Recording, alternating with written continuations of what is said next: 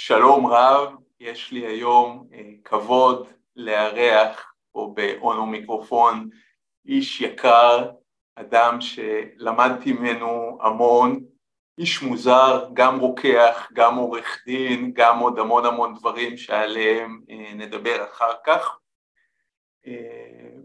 הכרתי בעבר את אריאל, יש גם סרטונים ישנים שתוכלו לראות בערוץ שלי, שתוכלו לראות איך שנינו התפתחנו בפער בין הסרטון ההוא לסרטון הנוכחי.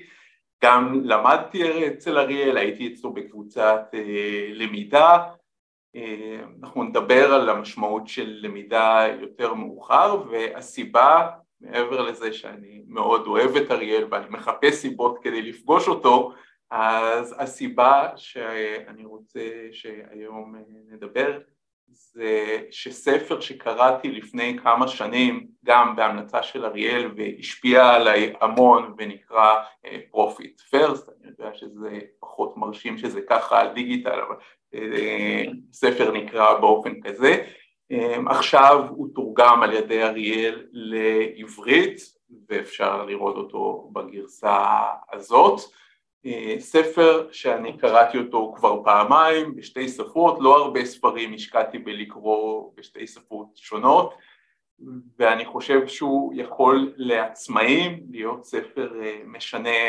חיים, חיים מקצועיים וחיים אישיים כי בסוף דברים אצל עצמאים המון פעמים שלובים אחד בשני אז אני מקווה שהשיחה הפעם גם תעביר המון המון ערך, אני בטוח, לא מקווה, אבל שזה יהיה בשבילכם הנקודת פתיחה ולא הנקודת סיום, נקודת פתיחה ללימוד נוסף, קריאה נוספת ואחרי זה לעלות עוד ועוד מדרגות ואין סוף למדרגות אבל בטוח שאם לא מתחילים אז לא מתקדמים. אריאל ספר כמה דברים על עצמך קצת. אז קודם כל באמת אה, אה, כיף, לי, כיף לי להיות איתך כאן כי תמיד אומרים שלא אומרים שבחו של אדם בפניו, ואני מניח שמי שצופה כאן כבר מכיר את האיכויות שלך, אבל אני יכול להגיד שבעיניי תמיד, תמיד, תמיד אתה נתפס אחד האנשים היותר מעמיקים, היותר חכמים, כאלה שלא מתבלבלים מכל מיני מסכי עשן שגופים, לא משנה אם הם רגולטוריים או בחוץ, אה, טורחים אה, לפזר, ו, ולמה זה כל כך קריטי? כי אני חושב שזה חלק מההתעוררות שלנו כבעלי עסקים וכאנשים בכלל, שנייה אחת לעצור ולשים סימן שאלה על כל מה שנאמר לנו. ואם יש משהו שאני למדתי ממך זה את הדברים האלה, זה הרבה פעמים שנייה אחת רגע אחד לשים סימן שאלה ולא לקבל כל תורה כמובנת מאליה, גם אם היא נאמרת על ידי איזשהו פרופסור או, או יועץ משכנתאות בבנק, היועץ אה, בבנק שלי, האם באמת רגע הוא בכלל בטובתי. אני זוכר שבכלל בפעם הראשונה שחשבתי על זה שמעתי על הקונספט הזה ממך, שרגע אחד תעצור רגע, האם היועץ בבנק הוא בכלל בצד שלך? ואמרתי, איך לא חשבתי על זה אף פעם קודם, כאילו שהבנק שנותן לי את המשכנתה, האם האינטרס שלו שאני אשלם כמה שפחות? ואמרתי, איך, איך לא חשבתי על זה, ובמקום להלקות את עצמי, התחלתי לעצור ולהגיד, אוקיי, רגע, כן, יש הרבה מאוד מסכי עשן כאלה ואחרים, ואני חושב שאחד הדברים המדהימים אצלך זה, זה באמת שאתה כל הזמן מאפשר לאנשים רגע לראות מאחורי, מאחורי המסכים האלה, וזה כל הזמן מלווה אותי בכל, בכל פעם שאני נתקל בפוסט שלך, או במייל, או בתוכן, או במאמר שאתה כותב, זה תעצרו רגע ותחשבו לעומק, ואני חושב שחלק עצום מה... Profit First אה, אה, הוא דוגמה לכך שהבאתי אותו לארץ כי אני באמת חושב שיש מסך עשן מאוד מאוד עבה ו- ו- וכבד שמסרבל לבעלי עסקים את ההתנהלות הפיננסית ובגלל זה הבאתי אותו. ואני רוצה להגיד שהתלבטתי מאוד אם להביא אותו לארץ. כשאני אומר אותו זה לא רק התרגום של הספר אנחנו הזכיינים של שיטת Profit First בישראל היא לא שיטה ישראלית היא פותחה בארצות הברית על ידי מייק מיקלוביץ שגם מתבססת על דברים ידועים אבל שיטה מאוד יפה וכבר הספר תורגם להרבה מאוד שפות ונמכר מעל מיליון וחצי עותקים אבל להביא אותה לארץ הייתה עבורי דילמה. למה? כי כמו שאמרת אני גם רוקח, אני גם עורך דין, יש לי מגוון של עסקים, יש לי עסק בעולם הפטנטים שזאת ההתמחות שלי כעורך פטנטים וכעורך דין, יש לי עסק נוסף בעולם הייעוץ העסקי שנקרא השיווק האכפתי, ששם אנחנו עוזרים לבעלי עסקים להרים את עצמם. וכשאני נתקלתי בספר הזה באנגלית לפני אה, יותר מארבע שנים, אני ככה הטמעתי את זה אצלי בעסק וראיתי כי טוב, כי ממש ממש טוב, אבל התלבטתי, אוקיי, מה אני עכשיו אביא שיטה של מישהו אחר, ומה זה קשור, ומה, אני גם לא יועץ כלכלי, מה עכשיו קשור שאני עכשיו אביא את הדבר הזה? ואני אומר את זה כי באמת זו הייתה דילמה, בין כל השאר העיסוקים שלי להביא עכשיו עוד משהו, אבל מה שתמיד הנחה אותי זה העובדה שאם יש לי משהו שעובד לי והוא טוב, אני לא שומר אותו לעצמי. אני חושב שזה גם מנחה אותך, כי אני רואה את זה הרבה פעמים. ו... ובגלל זה אמרתי, אני לא יכול להישאר אדיש, והלכתי ועשיתי הכשרה כיועץ בשיטת Profit uh, First, ממש הכשרה uh, פורמלית שהחברה האמריקאית מעניקה, הבאנו את זה לארץ, ואז הקמנו כבר uh, צוות שלם של 12 יועצים שהיו מלווים בעלי עסקים בשיטה, והשיטה כשיטה היא, היא מהממת, כן? אם תרצה כמובן אני ארחיב עליה יותר, אבל הספר עצמו מספר הכל, אין איזה, אנשים שואלים אותי, כן, אז למה צריך אה, ליווי כשהספר מגלה את הכל, אבל לא צריך לספר לך שיש הבדל בין לדעת לבין לעשות. ושם אנחנו נכנסים בתווך. זה בדיוק היה אותו דבר כשהוצאתי את הספר אה, על משכנתה, יועצים אמרו לי, מה אתה טמבל, עכשיו אף אחד לא יבוא אליך. שהוא פה דרך אגב, הוא פה.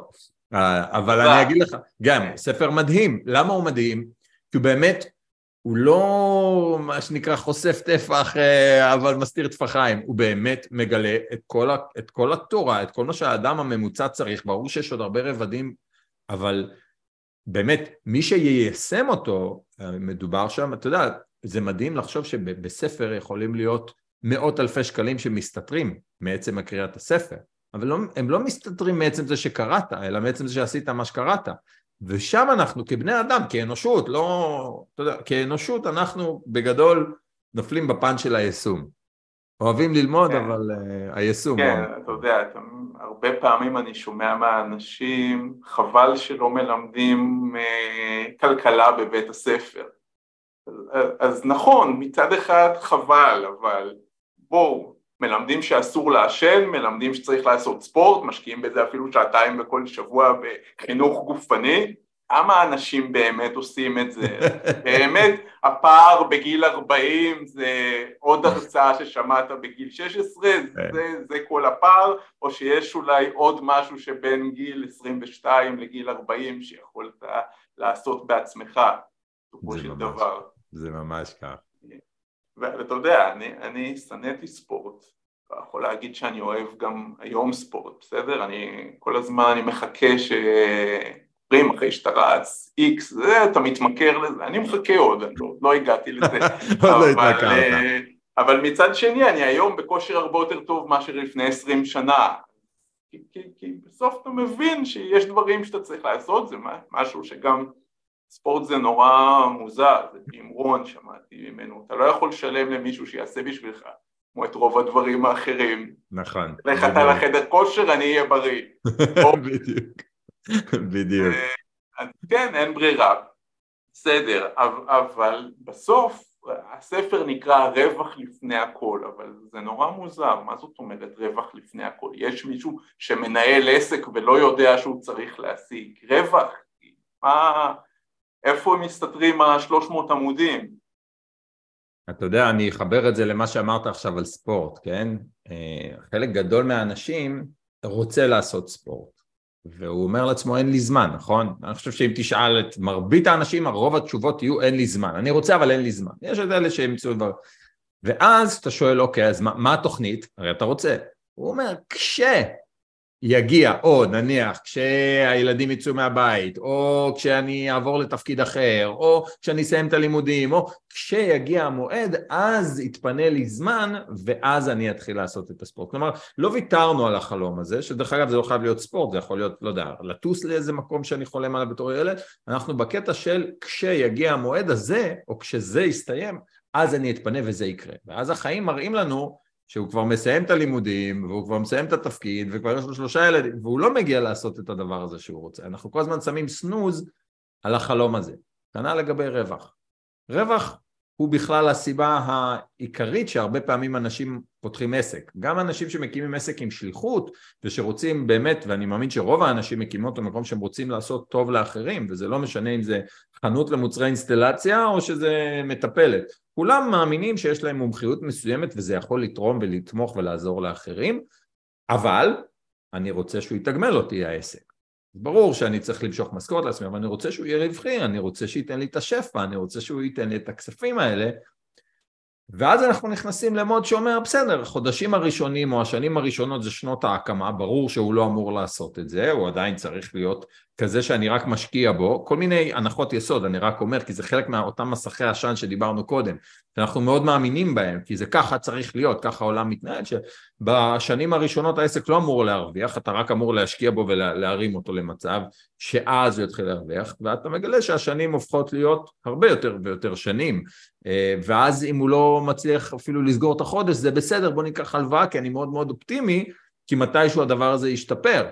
ואז אני מתחיל להכניס את עצמי לסוג של מנגנון שלחשוב בכלל על הרווח הזה זה כמו הציור הזה של החמור שהולך אחרי הגזר, אתה ממשיך ורץ עם הדבר הזה ומאז שהבאתי את Profit First לארץ, אתה יודע, אני אספר לך אולי איך אני הגעתי לזה, אבל מאז שהבאתי את Profit First לארץ אני פשוט רואה שבלונה של כל בעלי העסקים שחושבים באותה הצורה שיום יבוא וזה יגיע. זה יגיע. אני פשוט פשוט חסר לי רק הדבר הזה. ברגע שאני אביא את העובדת הזאת זה יסתדר, ברגע שאני אסדר את הקמפיין והוא יהיה כמו איזה סיסטם זה יסתדר, ברגע שאני אעשה את הקורס הזה וארשם לעוד איזשהו קורס ועוד איזשהו טכניקת שיווק ועוד איזה ChatGPT, ברגע שאני אתחבר לדבר הזה, הנה עכשיו הכל יסתדר ואז אני אגיע למנוחה והנחלה. Profit First אומרת, אנחנו הופכים שנייה את הקערה על פיה. אם העסק עכשיו לא יתהפך ויביא לך רווח, ומה שיפה שלא כתוב פה מה הרווח, אבל מהרגע הראשון הוא צריך להביא לך רווח, אין משמעות לקיומו. הוא לא צריך להתקיים, לך תהיה שכיר לצורך העניין, לך תמצא מנגנון אחר, כי אם הוא לא מתגמל אותך עכשיו והוא זה שמשרת אותך, אתה תמשיך לשרת אותו שוב ושוב, אתה לא תצא מהלופ הזה. הרבה בעלי עסקים מתחברים לכותרת, לשם הזה, רווח לפני הכל, כי הוא פשוט אומר, הגזר הזה, בוא תחזיק אותו עכשיו ביד. עכשיו בוא נבנה את כל העסק ככה שאתה יכול להמשיך ולהחזיק אותו. אז רגע, אז בוא נלך צעד אחורה ונדבר על מה זה רווח רגע. אתה יודע, אחד הדברים המעניינים זה שאני שואל כל הזמן אנשים מה ההכנסה שלהם. עכשיו, יש גם לא מעט שכירים שאומרים אנחנו לא יודעים מה, מה ההכנסה, אבל פחות, כי לשכיר קל יש איזשהו, גם אם הוא לא יודע, ביטלו שאני יודע. עצמאי זה הופך לסיפור הרבה יותר מורכב ורבים לא יודעים בכלל מה ההכנסה אבל בתוך הלא יודעים מה ההכנסה אני רואה שגם באותו מקצוע יש פערים מאוד גדולים בין אחד לשני לא תלוי ותק בהכרח ולא תלוי כמעט שום דבר אחר שאני יודע לשים עליו את היד. אז, בוא תגיד רגע איך אתה מגדיר מה זה רווח ומשם נלך הלאה זה ש... אתה יודע למה השאלה הזאת יפה? כי, ואני שוב אחזור לזה, היא טומנת בחובה את מסך העשן שיש גם בעולם הזה של הרווח. אני אספר לך את זה מתוך סיטואציה שהייתה לי לפני כבר שמונה שנים, שישבתי אצל רואה החשבון שלי, ואז הוא מפיק לי דוח רווח והפסד של החברה, ואז הוא מראה לי שהיה לי רבעון עם אחלה רווח, והוא ממש מחמיא לי. עכשיו אני התביישתי להגיד לו שאין לי מושג איפה הרווח הזה, אז חייכתי ואמרתי לו תודה וזה, וחתמתי מה שהיה צריך ויצאתי, וכשיצאתי התקשרה אליי הפקידה בבנק ואמרה לי מתי אתה סוגר את המינוס בחשבון. עכשיו הדיסוננס הזה, לבן אדם, אתה יודע, תארים ויש לי תואר שני במנהל עסקים והכל, פשוט לא הבנתי איך ייתכן הדיסוננס המטורף הזה, שהוא אומר לי יש לך רווח, והיא אומרת לי מתי אתה סוגר את המינוס. אז בוא נדבר מה זה רווח לפי שיטת Profit First. הרווח לפי שיטת Profit First הוא הרווח הזה שאנחנו בעלי עסקים חולמים עליו. מה זה הרווח הזה? זה כסף שיושב בבנק והוא שלנו, ושהוא כל כולו שלנו. אחרי ששילמנו מיסים, אחרי ששילמנו לעצמנו משכורת עבור זה שאנחנו עובדים בעסק, אחרי ששילמנו לעובדים, להוצאות, לספקים, לכולם, נשאר עודפים של כסף בחשבון הבנק שאני יכול לעשות איתם מה שאני רוצה, זה מה שאנחנו כבעלי עסקים מתכוונים אליו כשאנחנו אומרים רווח. זה לא אומר שזה מה שכתוב בדוחות אצל רואי החשבון. ברוב המוחלט של המקרים אין קשר בכלל בין מה שמופיע בחשבון הבנק למה שמופיע אצלו בדוחות. אבל כשאנחנו ב Profit First אומרים רווח, אנחנו מדברים על הכסף הזה. כסף בבנק, טהור, שלנו. אני הרבה פעמים אומר שהשיטה היא קצת שיטה רוחנית, כי כשאני שואל בעלי עסקים, בוא נניח שיש את הכסף הזה, מה אני בתור בעל עסק אמור לעשות איתו? אני לא אגזים אם אני אגיד שבערך 90 אחוזים מבעלי עסקים אומרים לי, אני לוקח אותו ומשקיע אותו בחזרה בעסק, אני רוצה לצמוח, אני רוצה לגדול, ואז אני שואל בשביל מה, כן? בשביל שהרווח יגדל, ואז אני אשקיע אותו שוב בעסק בשביל שהרווח... זה כמו הבדיחה עם הדייג, אתה יודע, שכאילו, בדיוק, שבסוף, כאילו, בשביל מה אתה עושה את כל זה, אתה יכול לשבת ולדוג דייג. אני אהיה מיליארדר, אני אבוא לדוג. בדיוק, זה ממש זה. ואני אומר, לא, חברים, שנייה, תתנערו רגע, אתה רוצה להשקיע בעסק? בוא נגדיל את ההוצאות, כן? אני רוצה להגדיל את הקמפיין שיווק שלי, בוא נגדיל את ההוצאות, נראה איך עושים את זה, זה סבבה. לא קשור לרווח. אם אני עכשיו השקעתי במניות של חברת טבע, והם בסוף השנה הייתה להם שנה רווחית והם מחלקים לי דיבידנד, אתה רואה אותי בתור אריאל, לוקח את האלף שקל שקיבלתי ואומר, לא, טבע, קחו את זה בחזרה, תקחו, תקנו לכם מכונה? זה הרי מגוחך, לא? מה אני עושה עם האלף שקל האלה שקיבלתי מטבע כדיבידנד? מה שבא לי. זה בדיוק התגמול על זה שאני בעל מניות. וגם ב Profit First, הרווח הזה אמור לתגמל אותנו לעשות מה שבא לנו, זה פשוט אנחנו כבעלי עסקים, אולי אפילו כבני אדם בכלל קצת שכחנו מה זה, כי כשאנחנו קונים לעצמנו משהו, יש לנו ככה in the back of our minds תחושת אשם כזה שאולי יכולתי לעשות עם הכסף הזה משהו אחר. ו Profit First נותנת את הלגיטימציה, וזה פשוט לא משנה מה הסכום, זה יכול להיות 30 שקלים ואני אקנה לעצמי חצי מנת פלאפל, את הלגיטימציה לדעת שזה לא קשור לכל מה שיש בעסק, העסק יש לו את כל הדברים שלו, זה כסף שהוא עבורי, גם עסק בחובות, אני רוצה שיהיה סכום מסוים שיופרש מיד לרווח והוא סכום אמיתי בבנק, מה שחסר לאנשים בתודעה, הם אומרים אבל איך אני יכול לעשות את זה אם עכשיו אני לא סוגר את החודש, וזה החלק ש, שהוא קשה לתפיסה, אני אסביר אותו, אבל אני רק אומר, שנייה אחת, למה אני אומר שהשיטה רוחנית? כי השיטה באמת נותנת לנו רגע אחד שפע שאנחנו לא רגילים, שפע בלי יסורי מצפון, בלי רגשות אשם, שפע שהוא נקי והוא לא קשור לסכום, הוא קשור לעובדה שהכסף הזה בא לתגמל אותי על זה שאני בעלים של עסק. ב Profit First יש לנו חמישה אפיקים שאנחנו מדברים עליהם. יש הכנסה, כל ההכנסות זורמות אה, לעסק, יש רווח, שזה מה שדיברתי עליו עכשיו, יש שכר הנהלה, שזה משכורת עבורי. אם יש לי שותף בעסק, אז זה עבורי ועבורו, כן? אבל אם אני לבד one man show זה המשכורת שלי. אם עכשיו הייתי מביא מנכ"ל חיצוני שיעשה את כל מה שאני עושה, הוא היה מצפה לקבל שכר ראוי, קבוע, אוקיי? אבל אני בתור בעל עסק הרבה פעמים לא אמשוך שכר ראוי, לפעמים לא אמשוך בכלל. גם אותו מסך עשן שאומר אם אני הבעלים של העסק אז זה בסדר שאני אקריב את עצמי ולא אמשוך משכורת אבל שכל השאר יקבלו, הרשויות וההוצאות והספקים יקבלו אבל אני אמשוך פחות. גם איזשהו, איזשהו קדוש מעונה שאנחנו התרגלנו לחיות בתפיסה כזאת שאין לה באמת הצדקה, לא בשביל זה הקמנו את העסק. שכר הנהלה אמרנו, האפיק הרביעי זה רשויות, מס הכנסה, ביטוח לאומי, מע"מ, והאפיק החמישי זה הוצאות, הכנסות, רווח, שכר הנהלה, רשויות והוצאות. חמישה אפיקים שלא משנה באיזה עסק מדובר ולא משנה באיזה גודל העסק, כולם יש להם את חמשת האפיקים האלה. יכול להיות שאנחנו מפרישים אפס לרווח, אבל האפיקים האלה קיימים בכל העסקים. ולכן אנחנו מפרידים בין שכר הנהלה לרווח. שכר הנהלה זה משכורת עבור העבודה שאני עושה בעסק. ויש לי עוד כובע, אני גם הבעלים של העסק, או הבעל מניות לצורך העניין דוגמה. ועל זה אני מקבל תגמול, ואני צריך לקבל אותו עכשיו. ולכן Profit First אומרת, זה הדבר הראשון שאנחנו צריכים לשים ככה עכשיו ולא לחכות ליום אחד, אנחנו הופכים את הקערה על פיה, אנחנו שמים את זה בראש סדר העדיפויות ולא בסוף סדר העדיפויות. מבחינה מתמטית הרבה פעמים דוח רווח והפסד הוא בנוי הכנסות פחות תוצאות שווה רווח. ובפרופיט פרסט בספר כתוב מאוד יפה שכשזה שווה רווח, רווח הוא תמיד שארית. אם אתה מרגיל את עצמך מחשבתית לחשוב שאני הולך לחיות מהשאריות, כמו שנניח אם אני מזמין אותך וחברים נוספים לארוחה, ואני לא שם לעצמי אפילו צלחת על השולחן, כולם יאכלו, ואם יישאר משהו, אני אוכל מהפירורים שיישארו. ככה אני מתחיל לחשוב, תאמין לי, זה הדרך הכי טובה לרדת במשקל. אבל אם אני שם הכנסות פחות רווח שווה הוצאות, מבחינה מתמטית אנחנו באותו המקום, אבל מבחינה תודעתית אנחנו שמנו משהו בסדר עדיפות אחר לחלוטין. כן. כן.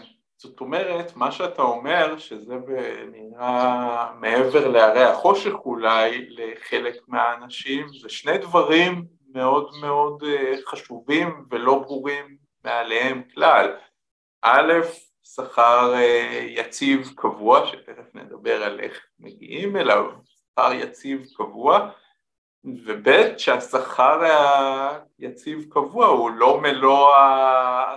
הוא לא מלוא הרווח של העסק, הוא לא מלוא ההכנסות של העסק, הוא ההכנסות פחות הוצאות, יש למעשה, תיארת פה ישות נוספת שהיא רווח שהיא ישות של בעלי עסקים, עוסקים מורשים לצורך העניין, בחברה זה טיפה שונה, כי uh, הכל טיפה יותר מורכב, אז אתה לא נגיד משנה את המשכורת כל חודש, החלטת וזהו, uh, אבל דרך אגב זה אחד הדברים שכשאני הפכתי להיות חברה בעם, אז זה עשה לי המון סדר, יש לזה יותר עלויות ויותר, יותר, יש לזה גם מגרעות, זה לא רק יתרונות, אבל בהיבט של סדר זה פתאום אה, משנה חיים, העובדה שיש תלוש כמו לשכיר, קבוע, תפקיד החברה לשלם את התלוש, זה לא שאני אלך לתבוע על הנהלת שכר את החברה שלי, אבל זה ברור לגמרי שאת התלוש הזה צריך לשלם, ומה שנשאר זה באמת, גם הרואה חשבון כותב את זה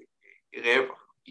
זה לא יכול לצאת לשום דבר, העובדה שאני לא יכול ללכת עם כספומט ולמשוך סתם כסף כי זה עבירה על החוק, זה לא כסף שלי, זה כסף של החברה, זה פתאום איזשהו משהו משנה חיים, אבל למעשה גם בעלי עסקים שהם לא חברה אלא רק התנהלו כאילו הם חברה, בעצם הכנסת להם איזשהו משהו שאני חושב שחלק מהם בכלל לא הכירו בזה שהם צריכים רווח.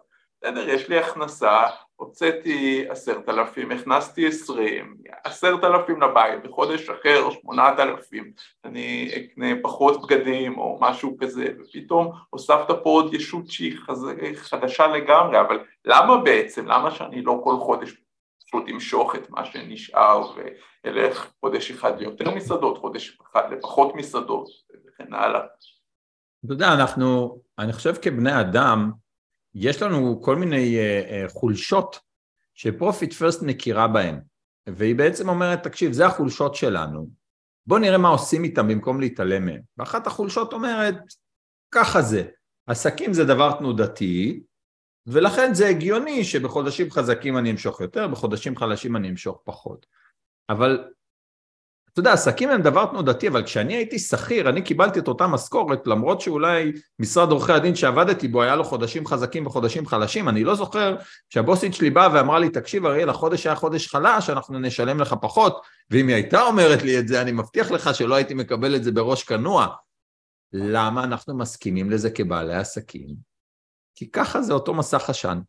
אבל אם אתה תשאל בעל עסק, מה הוא היה רוצה? אם אני אשאל בעל עסק ממוצע, האם היית רוצה שיהיה לך משכורת קבועה וגם רווח? אני לא חושב שמישהו היה אומר לי לא. אוקיי? לכן אנחנו, זה מה שאנחנו רוצים. אז Profit First אומרת, אוקיי, כולנו רוצים את זה, עכשיו השאלה היא, איך עושים את זה? ומי שחושב שזה בלתי אפשרי, הוא זה שמגלה שזה אפשרי בספר, או בעצם זה, זה מה שעשה לי את, ה, את, ה, את הטוויסט במחשבה, שאמרתי, אוקיי, אנחנו יוצאים מנקודת הנחה שאנחנו, זה לא אפשרי, אז אני אפילו לא חוקר את הנושא הזה. ואז בא מישהו ואומר, חבר'ה, זה מה שאנחנו רוצים, והשאלה שאתה צריך לשאול זה איך אני הופך את העסק לכזה שמאפשר את זה. במקום להמשיך לזרום עם המצב הנוכחי ולהגיד אי אפשר, בוא נשנה את זה, וזה הכלל בסיסי בכל תהליך של התפתחות אישית. כשאנחנו רוצים להיות יותר ממה שאנחנו, זה לא, טוב, אני לעולם לא אוכל להיות אה, אה, מנכ"ל טבע, אלא איך או מה צריך לקרות, או אולי מה היה המסלולים של מנכ"לי טבע הקודמים, ואיך אני משתלב במשהו כזה. בכלל, לפתוח את השאלה לאיך, מאשר להיות אה, נעול לאופציה שזה בלתי אפשרי. אז כל מה שהשיטה אומרת, היא אומרת ככה, אנחנו שמים מה שנקרא ייהרג ובל יעבור, שמים קו אדום. כמו שבכנרת יש לך קו אדום, שחור, שחור, שחור, וזה, אתה כל פעם הולך עוד ועוד אחורה, אז אתה לא באמת, זה לא באמת קו אדום, נכון? הרי הקו זז, אבל יש איזשהו קו אדום שבסוף, אם באמת בסוף יהיה אפס מים בכנרת, אני מניח שלא יוכלו לספק מים לאזרחים, מתישהו זה מסתיים. איפה באמת הקו האדום שלנו? מי שמותח את הקו האדום, Profit First, זאת אומרת, אנחנו מותחים את הקו האדום ברווח ושכר. אנחנו מגדירים מה הרווח ומה השכר שהעסק אמור להפריש כל חודש עבורנו, ואנחנו צריכים לראות איך אנחנו מסתדרים עם כל השאר. עכשיו, מה שיפה שכבעלי עסקים אנחנו מאוד יצירתיים. כולנו היינו בחודשים עם הגב לקיר. שלא היה לנו אולי לשלם משכורות לעובדים, או שלא היה לנו אולי תשלומים לרשויות, והיינו צריכים ליצור יש מאין. וזה מה שיפה גם ומאפיין את בעלי העסקים, שאנחנו יזמיים בטבענו, אנחנו הרמנו את העסק הזה יש מאין, זה כמו להביא תינוק לעולם, זה יש מאין, זה מדהים, זה באמת מדהים, זה, זה אוכלוסייה שהיא יודעת לעשות יש מאין, ולכן גם בחודשים חלשים כבר היינו במצב שידענו להילחץ ולחולל ולגבות יותר ולמכור יותר ולעשות מה שצריך. אנחנו יודעים לעשות את זה. אנחנו שם פשוט היינו כשהכנרת הייתה ממש ללא מים, אז היינו צריכים לחולל מים. אבל מים באמת יהיה לנו קו אדום, שתמיד ישמור עלינו, ואת היצירתיות הזאת אנחנו נשמור כדי לא לרדת מהקו האדום הזה. זאת אומרת, אני אתן דוגמה אחרת, אני אומר נניח, אם אימא היא חולה, אוקיי, ולא מרגישה טוב, אוקיי? כך שאפילו אולי בעצמה היא לא תאכל, אבל היא לבד בבית ויש לה תינוק, אז הוא לא יאכל, היא לא תאכיל אותו, היא לא תמצא את הכוחות לקום ולהאכיל אותו, יש כאילו איזה קו אדום שהיא לא תהיה מוכנה לחצות. אם לא היה את התינוק, היא הייתה ממשיכה לשכב והייתה אומרת, אני לא קמה ולא, אין לי כוח לכלום, ואפילו בעצמה לא הייתה אוכלת. אבל ברגע שיש את התינוק, היא תמצא את הכוחות, היא תעשה כלומר, יש איזה קו אדום שהיא לא תרד ממנו. אולי היא לא תשחק איתו, אולי הוא אפילו לא תחליף לו חיתול שעתיים או לא יודע מה, אבל מתישהו תקום ותאכיל אותו, כי יש קו אדום.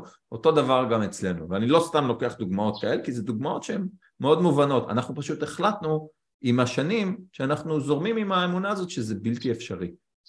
אפשרי, חד משמעית, אני אומר לך רימון אחרי כבר מאות רבות של עסקים שליווינו בסיפור הזה, אפשרי. לא תמיד, כן? שלא תתבלבל, לא בכל המקרים זה קסום ולא בכל המקרים זה מהיר, אבל זה אפשרי, זה פשוט עניין של מה אני עכשיו עושה בעסק, בהנחה וזה הקו האדום, אני לא יורד ממנו. כן, מעניין, אה, מעורר מחשבה גם, זאת אומרת, אתה יודע, הרבה פעמים גם בייעוץ שאני נותן, אני מגדיר את עצמי, הציבור קורא לי יועץ משכנתה, בסדר, כי זה מה שמכירים, אבל אני משתדל לתת קצת מעבר, אז נגיד, אני שומע מישהו שאומר, אה, אני במינוס של עשרת אלפים שקלים או של עשרים אלף שקלים, ולא, כל ההוצאות שלי חיוניות, אני לא יודע מה לעשות. אני אומר, אוקיי, אבל אם המינוס הוא קבוע, זאת אומרת שההכנסות תואמות את ההוצאות פחות או יותר, ואם עכשיו יסגרו לך את המינוס הזה, השאלה מה יקרה, האם אתה, כי יהיה לך יותר קל, כי לא תשלם ריבית, תהיה במצב יותר טוב ממה שהיית קודם, אבל האם הקו אפס הוא הקו האדום או מינוס עשרים כשהבנקאי הוא זה ששומר עליך, זה הקו האדום שלך, וזה בדיוק, ה... ופתאום אנשים אומרים, רגע, הרי היית מתישהו באפס, לא נולדת במינוס, לפעמים יש לך איזה טיפול שיניים או משהו שלא היה צפוי בו, אבל, אבל בגלל זה השאלה, אם הייתי מכסה לך מה היה קורה עוד חודש, עוד חודשיים, וההבנה שזה יכול לקרות גם בעסק היא באמת הבנה מעניינת ובגלל זה אני חושב שוידאוים כמו זה, הכותרת היא כאילו לבעלי עסקים אבל אני חושב שכל בית יכול ליהנות מהתובנות האלו בסוף זה לא משנה גם מי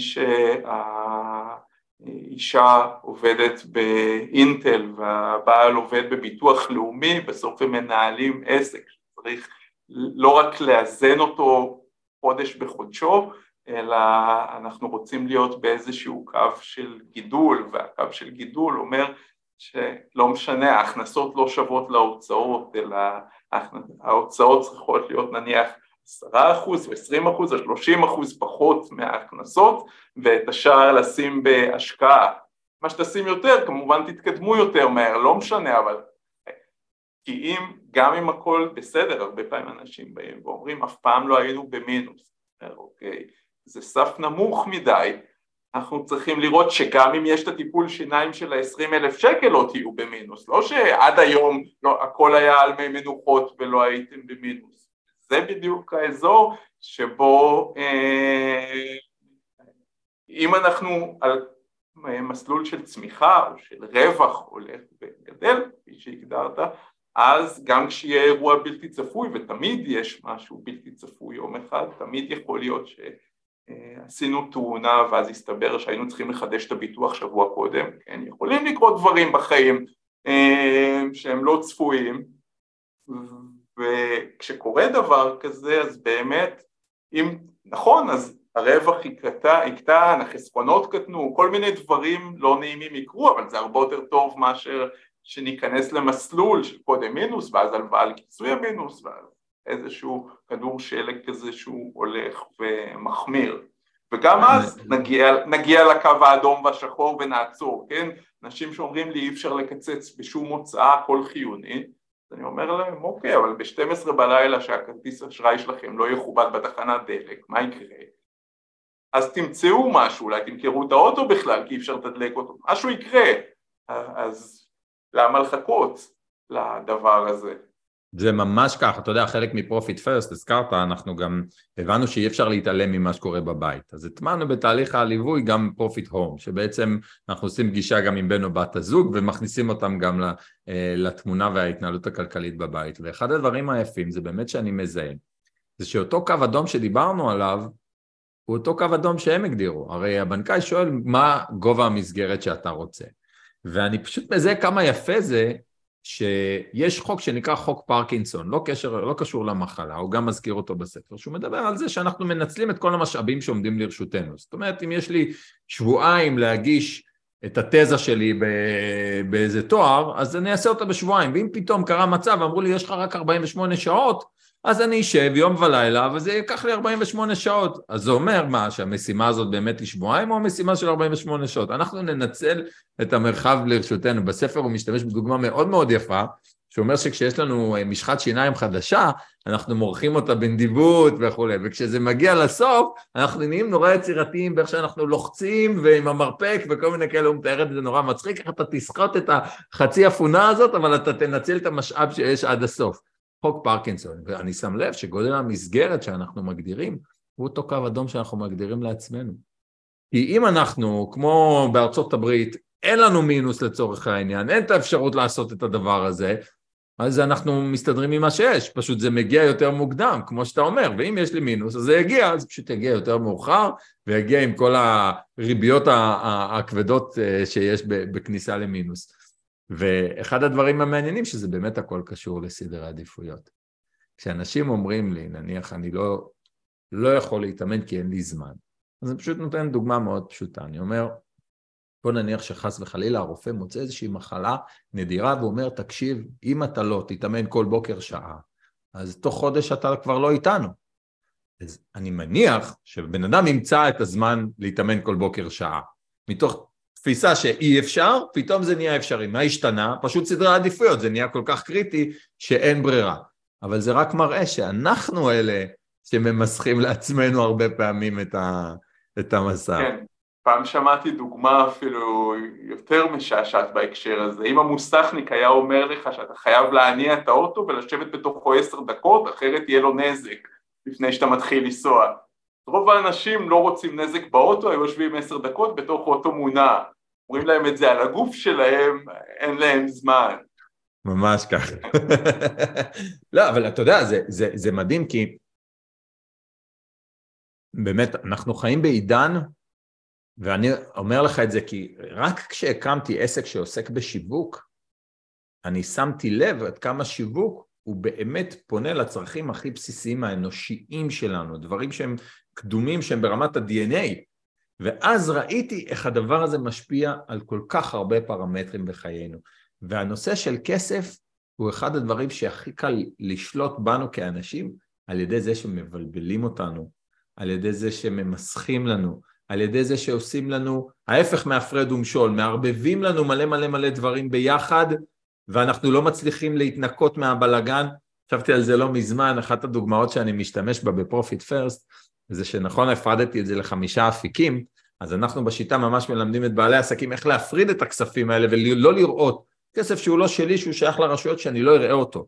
כי הבעיה שלנו כעצמאים הרבה פעמים מתחילה כשיש כספים בחשבון הבנק שהם בכלל לא שלי.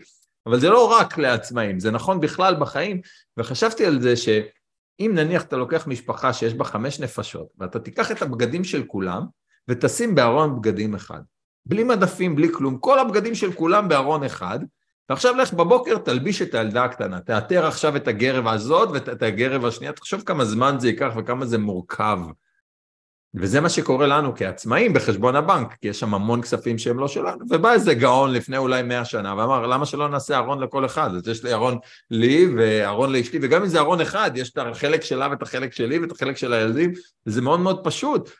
בכספים זה פתאום מאוד מסובך, בכספים זה מאוד מורכב, כי בכספים באמת עושים לנו סמטוחה של הרבה מאוד דברים שהם לא שלנו, והם לא לנו, והם גם עתידיים, נניח הרשויות לא לוקחות ברגע שנכנס לך כסף, הן לוקחות את החלק שלהם, הם ייקחו את זה בחודש הבא, ואתה בכלל תדע רק בסוף השנה בכלל אם זה היה נכון החישוב או לא היה נכון, וכל מיני דברים כאלה שאתה צריך איכשהו בתור בעל עסק גם לדעת מה מתוך כל זה זה שלך, זה פשוט באמת מערכת מאוד ממוסכת, אה, אה, מסך עשן גדול. כן, זה עד כדי כך מוזר שבסוף גם עצמאים יכולים להעביר חיים שלמים בתחושה שהם משלמים יותר מיסים מאשר שכירים למרות שהמציאות היא הפוכה. והמון אנשים נורא מתרכזים שם, אני אומר שהמציאות הפוכה אבל זה המצב, אפשר לבדוק, אפשר להתווכח על זה. אמ, המציאות... זה שאי אפשר להתווכח על זה. כן, לא, אי אפשר להתווכח, אפשר לדון ולהסביר ויכול להיות שחלק יקבלו אבל שכיר מיסים הרבה יותר כואבים לו וזה ההבדל בין אה, כמה אתה משלם לכמה כואב לך התשלום. זה כמו שאנשים שבאים לנתב"ג ונראה להם שהדברים יותר זולים כי זה בדולר, זה 1 ל-3 בסדר? אז המספר יותר קטן, הכאב בסוף הוא יהיה אותו כאב. אז גם פה אתה משלם פחות אבל זה כואב יותר כי הכסף קודם היה אצלך ואז אתה צריך לכתוב את הצ'ק פיזית של חמשת אלפים שקלים למס הכנסה במקום שזה היה מנוקה מראש ובכלל לא היית עושה כלום. יכול להיות שהחמשת אלפים האלה אין לך אז אתה גם מעמיס על מס הכנסה את הכעס שלך על זה שאתה במינוס וכל מיני דברים. וגם זה אני חקרתי והנזק הגדול לא רק שאתה טועה אפשר לחיות כל החיים עם כל מיני טעויות. הנזק הגדול הוא שהתסכול הזה גם יוצר ביצועים עתידיים גרועים יותר נכון מאוד, זה מאוד משפיע, אני גם באמת חקרתי את זה, אתה יודע, בכובעי כרוקח, הלכתי והסתכלתי מדעית מאיפה הדברים האלה מגיעים. ואתה מסתכל שאנחנו נמצאים במאה ה-21, אבל יש לנו עצם זנב. למה אנחנו מסתובבים עם עצם זנב אחרי שכבר מאות אלפי שנה אין לנו זנב לצורך העניין? מסיבה מאוד פשוטה, שינוי גנטי, שינוי ב-DNA זה משהו שהוא מאוד מאוד איטי. שינוי הטכנולוגי הוא מאוד מהיר. אנחנו עדיין אדם קדמון שחי בעידן שלא תואם את ה-DNA, ה-DNA שלנו עדיין מותאם למצב שאנחנו צריכים לצאת ולרדוף אחרי הארוחה הבאה שלנו, הוא לא מותאם לזה שהמקרר מפוצץ, בגלל זה ההשמנה, דרך אגב שומן זה אחד הדברים הכי טבעיים שבעולם, הרי מה שומן? אני לא יודע מאיפה תבוא הארוחה הבאה שלי, זה הסיבה שיש לנו מאגרי שומן, זה לא מתאים לעידן שבו המקרר מפוצץ באוכל וכל שנייה אני יכול לאכול מה שאני רוצה וכמה שאני רוצה ואין לזה סוף זה לא, זה, לכן אני אומר, הסיבה שזה קורה זה כי הגוף שלנו, החומרה, לא מתאימה לתוכנה המתקדמת. ככה גם לגבי כסף. אם אני הייתי צד ממוטה, אז אין לי מנגנונים בגוף שמאפשרים לי לשמור אותה לאחר כך. כאילו, לא מחוץ לגוף, אין לי מקרר, יש לי רק את השומן ויש לי את היכולת אה, שנניח תחושת השובע תיכנס 20 דקות אחרי שהארוחה מתחילה, כדי שאני אוכל יותר, ופשוט יש לי את המנגנון, כי, כי אין לי לשמור לאחר כך. בגלל זה כבני אדם הרבה פעמים קשה לנו בכלל לחסוך, קיבלתי את הכסף אליי, שם אני אקח חלק ממנו ואני אשים בצד, או חלק ממנו ואני אתן למישהו אחר, זה פשוט משהו שגנטית, פשוט ב-DNA שלנו, זה לא דבר שהוא טבעי, דבר מאוד מאוד קשה. ובגלל זה היתרון של השכירים זה שהם מקבלים, הם לא קיבלו את הממותה, קיבלו איילה, אוקיי? אבל uh, זה מה שיש, אוכלים את האיילה, הכל טוב ויפה, אבל הוא קיבל ממותה, ועכשיו הוא צריך נתחים ענקיים ממנה לתת למישהו אחר, או לשמור בצד, והוא מרגיש שכאילו, וואלה, לא נשאר לי כלום. וזה האבסורד, ממש. כן, כן. בסדר. אה, עוד דבר שאני אה, ממש פקח לי את העיניים בספר, זה היה ההבנה, נגעת בזה קצת, אבל להרחיב, נגיד אדם שבאמת, אוקיי, הוא החליט, כמו שאתה אומר, הוא צריך להעביר נניח עשרת אלפים שקלים הביתה ועוד חמשת אלפים שקלים למע"מ, ביטוח לאומי, מס הכנסה וכל שאר הדברים, והוא לא מצליח, הוא הגיע למצב שאין לו מספיק בעסק, ואז הנטייה הטבעית היא, אוקיי, אז במקום לעבוד עשר שעות, אני אעבוד 15 שעות ואני אמצא עוד ועוד לקוחות ואני אנסה ללקוחות הקיימים להציע עוד דברים שהם דומים לדברים שכבר עשיתי, יש שם את הדוגמה של הגנן שאומר אוקיי אני אתקן גם את ה... אנקה גם את הגג ויש שם איזה רף שבור אז אני אחליף את הרף ותמשיך אז אני, אני רק אחדד את הדוגמה שהוא נותן שם, מייקו אומר, יש לי גנן שכל הזמן מנקה לי את העלים היבשים וכולי, ובאיזשהו שלב הוא בא והוא אמר לי, תקשיב מייק, ראיתי שכאילו אה, המרזב שלך אה, סתום בעלים, עוד מעט החורף מגיע, בוא אני גם אעלה ואנקה לך ואני אעשה לך את זה בתשלום סמלי. ומייק אומר, וואלה, סבבה, למה לא, כאילו, תעלה תנקה לי את זה. אז הוא אה, הלך, הביא כלים, אה, סולם וכולי, כי הוא לא צריך סולם, הוא הרי גנן, הלך, הביא סולם, התחיל לנקות את העלים, אמר לו, תקשיב, אני רואה שגם הרעפים אצלך שבורים, בוא אני אה, אה, אתקן לך גם את הרעפים, הוא אמר סבבה, אז הוא הלך, נסע, קנה כלים, קנה רעפים חדשים, כלים להחלפת הרעפים, חזר והתחיל לעשות את זה. עכשיו, מייק מספר את זה בתור העובדה שתיאורטית, אתה אומר, בוא'נה, הבן אדם על חשבון בית אחד, הגדיל את ההכנסה, מה אכפת לו? הוא כבר מנקה לו את הגינה, אבל הוא אומר, זו אשליה שמסיתה אותנו מ- מ- מהמטרה העסקית שלנו, כי פתאום אנחנו מוצאים את עצמנו מתעסקים במלא דברים שהם לא בפוקוס העסקי, לעומת המתחרה שלו, הגנן האחר, שעובר בית בית ועושה בדיוק את אותה עבודה, והוא נהיה סופר יעיל בה, והכלים שלו הם רק עבור הדבר הזה, הגנן של מייק היה צריך עכשיו לקנות כלים חדשים, והוא עכשיו צריך להתעסק עם דברים שזה לא הסופר מומחיות שלו וכולי וכולי, ואז הוא מתחיל להתפזר. עכשיו הפיזור הזה, מאיזה מקום זה מגיע? מהרצון להגדיל מכירות. ולמה כבעלי עסקים אנחנו רוצים להגדיל מכירות? וככה בניגוד לשכירים, לבעלי עסקים יש יתרון, כי אין תקרת זכוכית לגובה ההכנסות שאתה יכול להכניס. זה רק תלוי בך מה תמכור, בכמה תמכור, למי תמכור, אבל אין תקרה. לשכיר הוא צריך להתקדם במדרגות ולקבל העלאות או תפקידים, אבל תאורטית כל בעל עסק מאיתנו יכול להתחיל חודש בעשרת אלפים וחודש הבא כבר להכניס מאה אלף, בתיאוריה זה אפשרי. הוא אומר, הרצון שלנו להגדיל מכירות זה אותו מרוץ עכברים. למה? כי אם הוא מושך לעצמו עשרת אלפים הביתה, והוא משלם את החמשת אלפים לרשויות ואין לו מספיק לשלם הוצאות, הוא אומר לעצמו, חסר לי כסף להוצאות, אם אני רק אכניס יותר, אז הכל יסתדר, מתמטית. אבל הדוגמה הזאת של מייק מראה שברגע שהוא הכניס יותר, הוא גם היה צריך להגדיל את ההוצאות, כי כמו שאמרנו, הוא התחיל לקנות דברים שלא היו לו. ואז מה שקורה לנו זה שההוצאות וההכנסות עולות בקו אחד, ואתה לא באמת מתקדם. אתה רץ יותר מהר, אבל כמו על הליכון אתה עדיין דורך במקום. במקרה הטוב זה באמת ממשיך ככה. במקרה הרע מה שקורה זה שההוצאות באמת גדולות אבל ההכנסות עולות ויורדות. ואז הרבה פעמים אתה תמצא את עצמך במצב שאתה לא מכסה בכלל את ההוצאות. אבל גם אם אתה רק מתקדם ככה כל הזמן שומר על קווים מקבילים שעולים אתה גם בבעיה מכיוון שככל שההכנסות שלך גדלות אתה משרת יותר אנשים, אתה צריך לתת יותר שירות לקוחות, אתה עובד יותר קשה, אבל מבחינת סוף החודש, אתה לא רואה בחשבון הבנק את התמורה בהלימה לכל העבודה הקשה שאתה עושה. ואנחנו כבני אדם, בדיוק כמו בדוגמה עם הממותה, אנחנו מתבלבלים כשנכנס לנו יותר ויותר כסף, כי אנחנו מרשים לעצמנו להוציא יותר. זה גם משהו שהוא מאוד טבעי, מאוד אנושי, מאוד מאותו מקום שלא לא נועדנו לחסוך לאחר כך. זה שיש לי חודש חזק, נניח בעל עסק מרוויח 20 אלף בממוצע, מרוויח 20 אלף, פעם יש לו 18, פעם 21, פעם, ובוא נניח שלקראת החג פתאום היה לו איזה בוננזה, הכניס 40 אלף. אנחנו כאנשים אופטימיים ויזמים הם אנשים אופטימיים, מתקבע אצלנו המספר הזה 40 אלף. ואיכשהו 40 אלף זה השחור החדש אצלנו, פתאום זה הסטנדרט, אם הכנסתי 40 אלף אתה יודע מה, אני יכול להביא עכשיו את העוזרת האישית הזו שרציתי, ולשלם לה את השמונה כי זה בסדר. חודש הבא, כשאני יורד ל-20 אלף בחזרה, אני אומר, זה היה חודש קשה, כי 40 אלף זה הסטנדרט שלי כבר.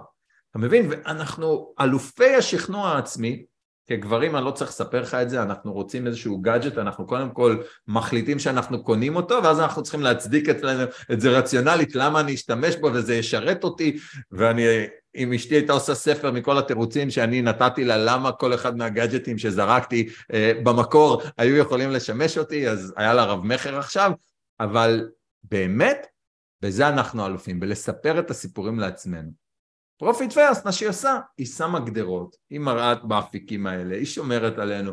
החודשים חזקים, כשיש עודפים, הם נשמרים בצד ששומרים עלינו לחודשים חלשים, ואז אנחנו מצליחים להגיע למצב, הרי דיברנו על שכר יציב וקבוע, איך אני יכול למשוך לעצמי שכר יציב וקבוע כשיש חודשים חזקים וחלשים? כי כשאני לא מתבלבל מהחודשים החזקים, העודפים האלה ישרתו אותי בחודשים החלשים, ואני מצליח למשוך לעצמי שכר יציב וקבוע, כעוסק פטור, כעוסק מורשה, חברה בעם. כן. יפה. לא דיברנו כמעט על הטכניקה, כי הטכניקה זה משעמם, אז אין מה, תקנו את הספר, תלכו לייעוץ, תעשו מה שאתם רוצים, תתעלמו מכל מה ששמעתם עד עכשיו, גם בסדר, לא הנעלי סניף בנק שלכם ולא נשואים לכם, אה, אבל אני חושב ש... בתור מי שכן קרא, אז הטכניקה היא פשוטה, אין פה איזה שום קסמים ושום משהו, אנשים ציניים מתחילים להגיד, כן, כבר שמעתי את היועץ הזה, את היועץ הזה, כולם חיים מייעוץ ולא באמת, אז קודם כל בשביל לחיות מייעוץ צריך לנהל עסק, אף אחד לא חי מייעוץ, זה פוש. ואני אישית רואה את הדברים האלה גם על עצמי וגם בגלל שאני תמיד אוהב לדבר עם אחרים, כבר הגיעו למשרד, אז מה, משכנתה אני יכול לדבר, זה משעמם, אני עושה את זה כמה פעמים ביום, אז אני מרחיב ומנסה לעזור ואני רואה באמת את כל הפערים שאנשים אה, מחזיקים בתוכם וזה מעולה. אה, לקראת סיום אני אתן לך אה, יד חופשית להמלצה בכל תחום שאתה רוצה, סרט שראית, הצגה, פעילות עם הילדים, ספר, את הספר שלך אני ממליץ בחום רב, אז תלך על דברים אחרים וקדימה. אני אספר שאחד הדברים שמרתקים אותי בתקופה האחרונה זה באמת אה, כל נושא הבינה המלאכותית אה, וצ'אט GPT ו-GPT 4 שנרשמתי אליו אני לא יודע אם זה המלצה כמו המלצה לחקור את הנושא הזה. אני דווקא אומר את זה ממקום קצת אה, מודאג, אפשר לומר, ממקום קצת אה, אה, להגביר את המודעות אליו. אחד הדברים שאנחנו שמים לב זה שהנושא של בינה מלאכותית הוא משתולל עכשיו בצורה מדהימה ונשפכים מאות מיליוני דולרים של משקיעים בחברות ויש פרויקטים באמת באמת מרהיבים אגב המלצה, אני כן ממליץ על משהו ממש ממש חדש שיצא בימים האחרונים, שזה ה Designer של מייקרוסופט. הוא עדיין לא זמין לכולם ושווה מאוד להירשם לרשימת ההמתנה. זה בעצם כמו שרושמים לצ'אט GPT, בוא תכתוב לי ברכת יום הולדת לאחותי בת 42, אה, שם אתה יכול להגיד לו את זה והוא גם יעצב לך את זה. בוא תעשה, תעצב לברכה, ככה קוראים לה והיא אוהבת חתלתולים, הוא יעצב לברכה יפהפייה עם ברכה אישית. וויזואלית וזה טוב גם לבעלי עסקים וגם למי שלא בעל עסק, אז זה ברמה של ההמלצה, אבל ברמת הנושא שאני ממליץ לחקור עליו זה הנושא שנקרא alignment, זה בעצם איך מגדירים גבולות גזרה לבינה המלאכותית, איך נגיע למצב שהבינה המלאכותית לא פשוט יום אחד תחליט שהיא מעדיפה להשתלט על האנושות או שהיא אה, יכולה לעשות מה שהיא רוצה, כי אנחנו מפתחים עכשיו בפעם הראשונה בהיסטוריה האנושית מערכת שהיא יותר חכמה מאיתנו. ובאיזשהו שלב כשהיא תגיע לנקודה שהיא לומדת לבד, נכון לעכשיו אנחנו מלמדים אותה, זאת אומרת שואלים אותה שאלות, היא עונה, אנחנו אומרים לה תקשיב זו תשובה טובה, זו תשובה פחות טובה, ואז היא לומדת. כשהיא תגיע למצב שהיא כבר לומדת לבד והיא לא תצטרך אותנו, אנחנו מגיעים למצב שהיא הרבה יותר חכמה אה, אה, מאיתנו, ויש הרבה אנשים שמודאגים מזה, אבל לא הרבה אנשים עושים לגבי זה משהו. אז אני כן ממליץ לאנשים קצת לחקור יותר על הנושא הזה, קצת להתעניין, אני חושב שזה מפחיד וגם מרתק. אמ, העולם הזה הוא באמת תקופה מיוחדת מאוד להיות בחיים. אמ, אז זו המלצה שלי. חד משמעי, זה פלא שקשה לתאר אותו. אני עשיתי עם זה כבר שימוש אה, אמיתי, זאת אומרת, אה, יש חברה שנרשמתי לכנס ב- בלונדון ב-2020, כנס לא התקיים, זוכרים, היינו בסגר. אה, עד היום אני מנסה לקבל החזר, לא הצלחתי עדיין. מה אתה אומר? כמה שאומרים שירות של ישראלים וזה, יש, כן, לא הצלחתי עדיין לקבל החזר. בכל מקרה אני שלחתי מכתב, ניסחתי מכתב וכסוג של שעשוע העברתי אותו קודם דרך המסננת של לתת אותו ל-GPT ולבקש ממנו לנסח טוב ממני.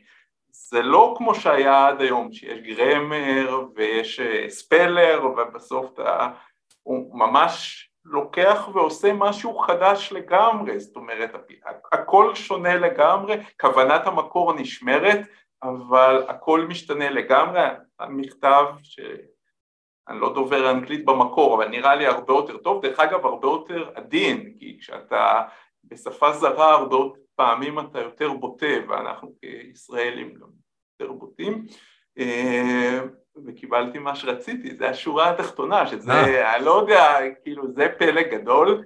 אה, דבר נוסף שעשיתי זה הצבתי דף בג'אווה, שאני לא יודע אות אחת בג'אווה, אבל רעיון שהיה לנו כסטודנטים איך להתעשר, יצרתי אותו באמצעות צ'אט uh, GPT, פרסמתי את זה באחד באפריל כי זה רעיונות שמתאימים לאחד באפריל, דרך אגב הרעיון הוא ששואלים אישה בתחילת ההיריון כמה שאלות גנטיות, uh, לפי זה יודעים להגיד אם העובר הוא זכר או נקבה לפני שרואים בסקירה ואם נטעה נחזיר את הכסף, בסדר? יש לנו חיים.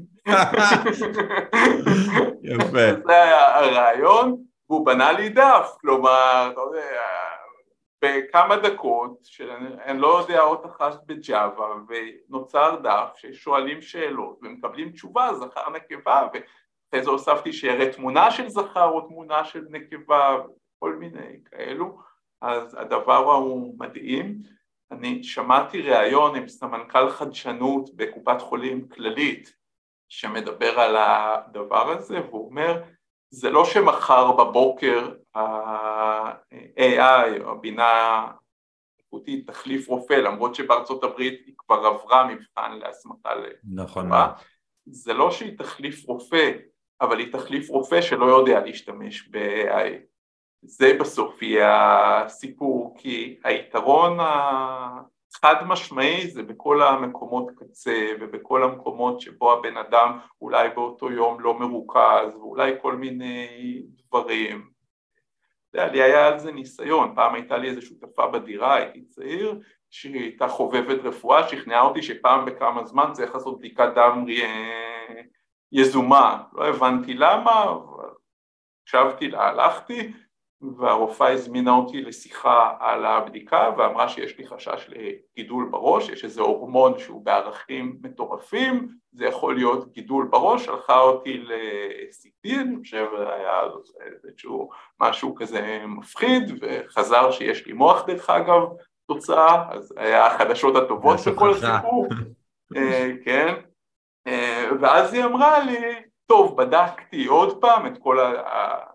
סריקה הראתה שהכל בסדר, בדקתי עוד פעם וההורמון הספציפי הזה הוא ברמה של אה, התרגשות מאוד גבוהה יכול לקפוץ, אז אם אתה פוחד ממחטים יכול להיות שעצם הבדיקה העלתה אותו, אז יש בדיקה נוספת שאתה יושב שעתיים מחובר, בסדר, ובאמת ראו, רואים את הגרף עולה ויורד. הדברים כאלה AI לא ייכשלו בהם כי הוא כבר יודע את כל הדברים, זה לא שהוא צריך להיזכר כל פעם מחדש, מספיק שאיזה רופא בקליפורניה אה, זיהה את המחלה הנדירה או את התסמונת הנדירה, לא צריך שמישהו בפתח אה, תקווה אה, ישמע על זה. פה זה חד משמעית יעזור לנו. ועוד המון המון דברים, נתתי, ביקשתי לכתוב תוכני, תוכנה, פעם אחרונה שלמדתי בתכנית זה היה בכיתה י"ב פחות או יותר, זו שפת תכנות שלמדתי שלא קיימת כבר יותר, אבל ביקשתי מ-AI לעשות שאני מכניס מספר והוא אומר לי מה המספרים ראשונים מאפס עד אותו מספר ותוך דקותיים, היה לי את זה בשפה שבכלל לא קיימת יותר, ב Turbo Pascal, בסדר? אז הפלא הוא פלא גדול, וכדאי לכולם להכיר, לשחק, להתנסות, אפשר לעשות את זה דרך הדפדפן של אה, מייקרוסופט, דרך Bing באופן מובנה, או להיכנס לצ'אט GPT, תכתבו, כן, עולם חדש ומעניין, אני מקווה שיהיה גם מופלא, אבל בינתיים מעניין. ממש כך, ממש כך. בסדר, אריאל, המון המון תודה, היה לי לעונג, למעשה רציתי לפגוש אותך, אבל לא יצא לי להיפגש בבית קפה, נפגשנו. נארגן. אז כן, אז אה, שמחה גדולה, תודה, תודה, ונשתמע. תודה רבה, תודה, היה מרתק, תודה לך.